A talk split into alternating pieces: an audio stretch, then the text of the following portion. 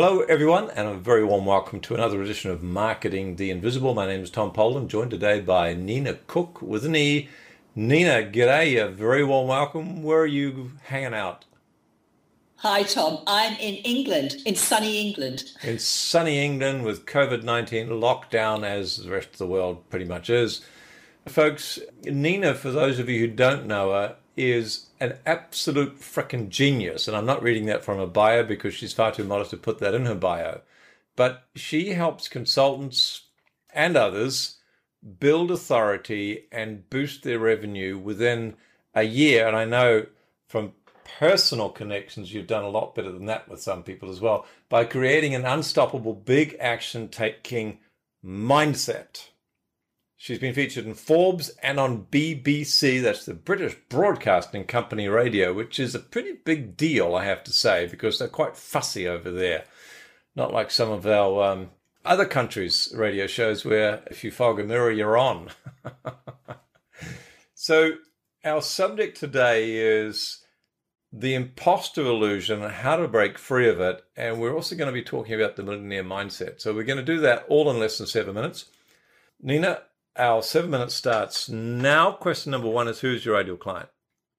My ideal client are entrepreneurs who feel that they're not as far along as they should be. There's something that's holding them back. They've tried lots of different strategies. They've worked with different coaches. They're throwing a lot of money at this and nothing is moving them forward. They're stuck and they don't know why. They get to the stage where they think that actually it may not be any external thing that's keeping me stuck. Maybe it's me. And that's hmm. such a sweet moment because when you realize that it's you, then you can do something about it. Then it puts you back in control, back in the driving seat. So I help them to remove their blocks that are stopping them from charging more, from working with the clients they want to work with, from taking big action. I help them to start thinking really big about themselves, their oh, vision, oh, and that's oh, possible for them. Oh, music to my marketing ears. Question number two, you might have already described it, but what is the problem you solve? Anything you want to add to that? Six minutes left.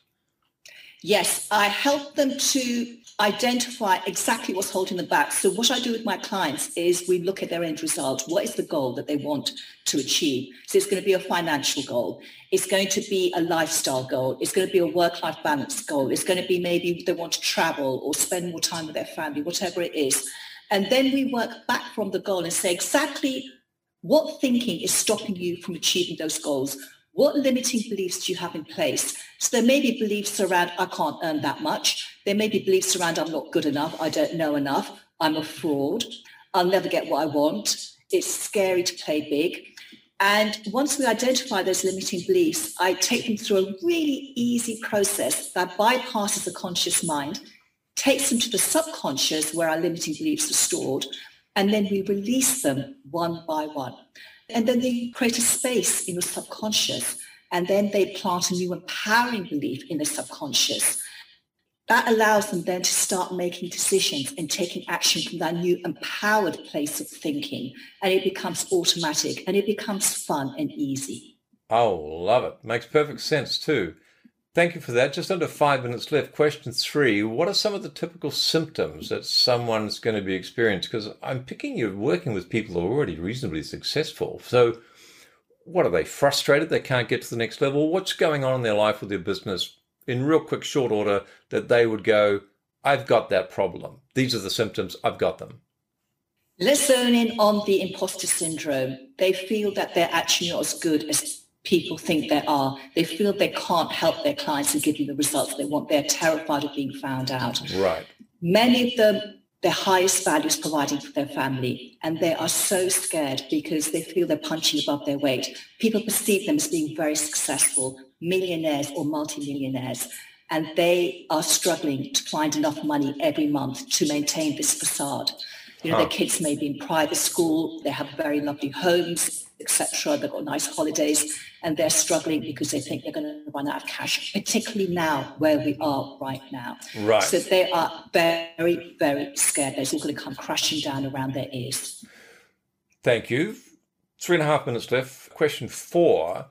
This person's got feeling the imposter syndrome, knows they can perform at a higher level, but seem to be stuck they're not stupid people. They're going to be trying stuff. So, what are some of the common mistakes that your new clients tell you they tried that you'd kind of like wish they hadn't made those mistakes?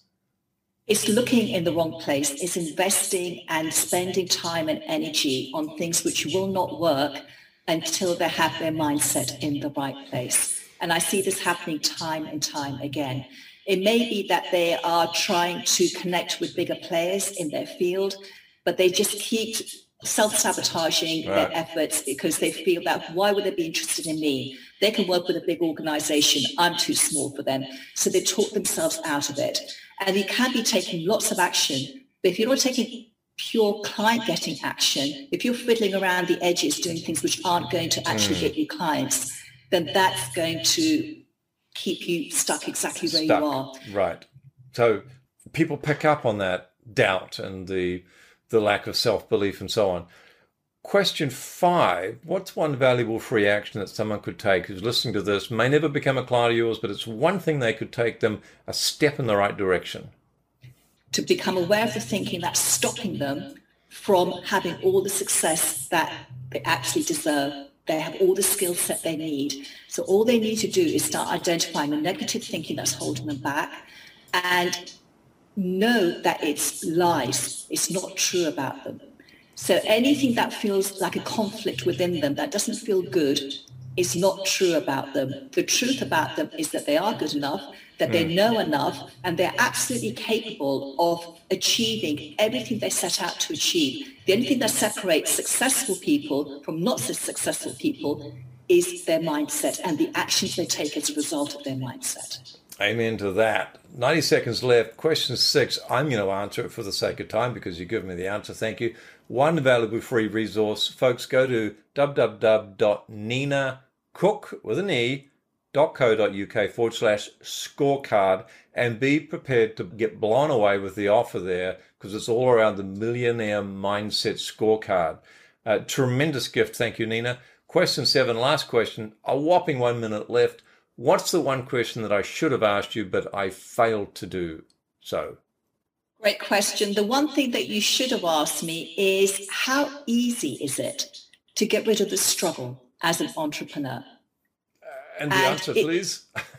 the answer to that is it's absolutely possible. It doesn't have to be difficult. It doesn't have to be a struggle. We're on a roller coaster, but we can make it so much smoother and easier by being okay with setbacks, being okay when things don't work out, because we know that we still have the resources and the skill set to be able to figure it out and keep going forward, to enjoy the journey. This is such a cliche, but you're never going to get to the end point.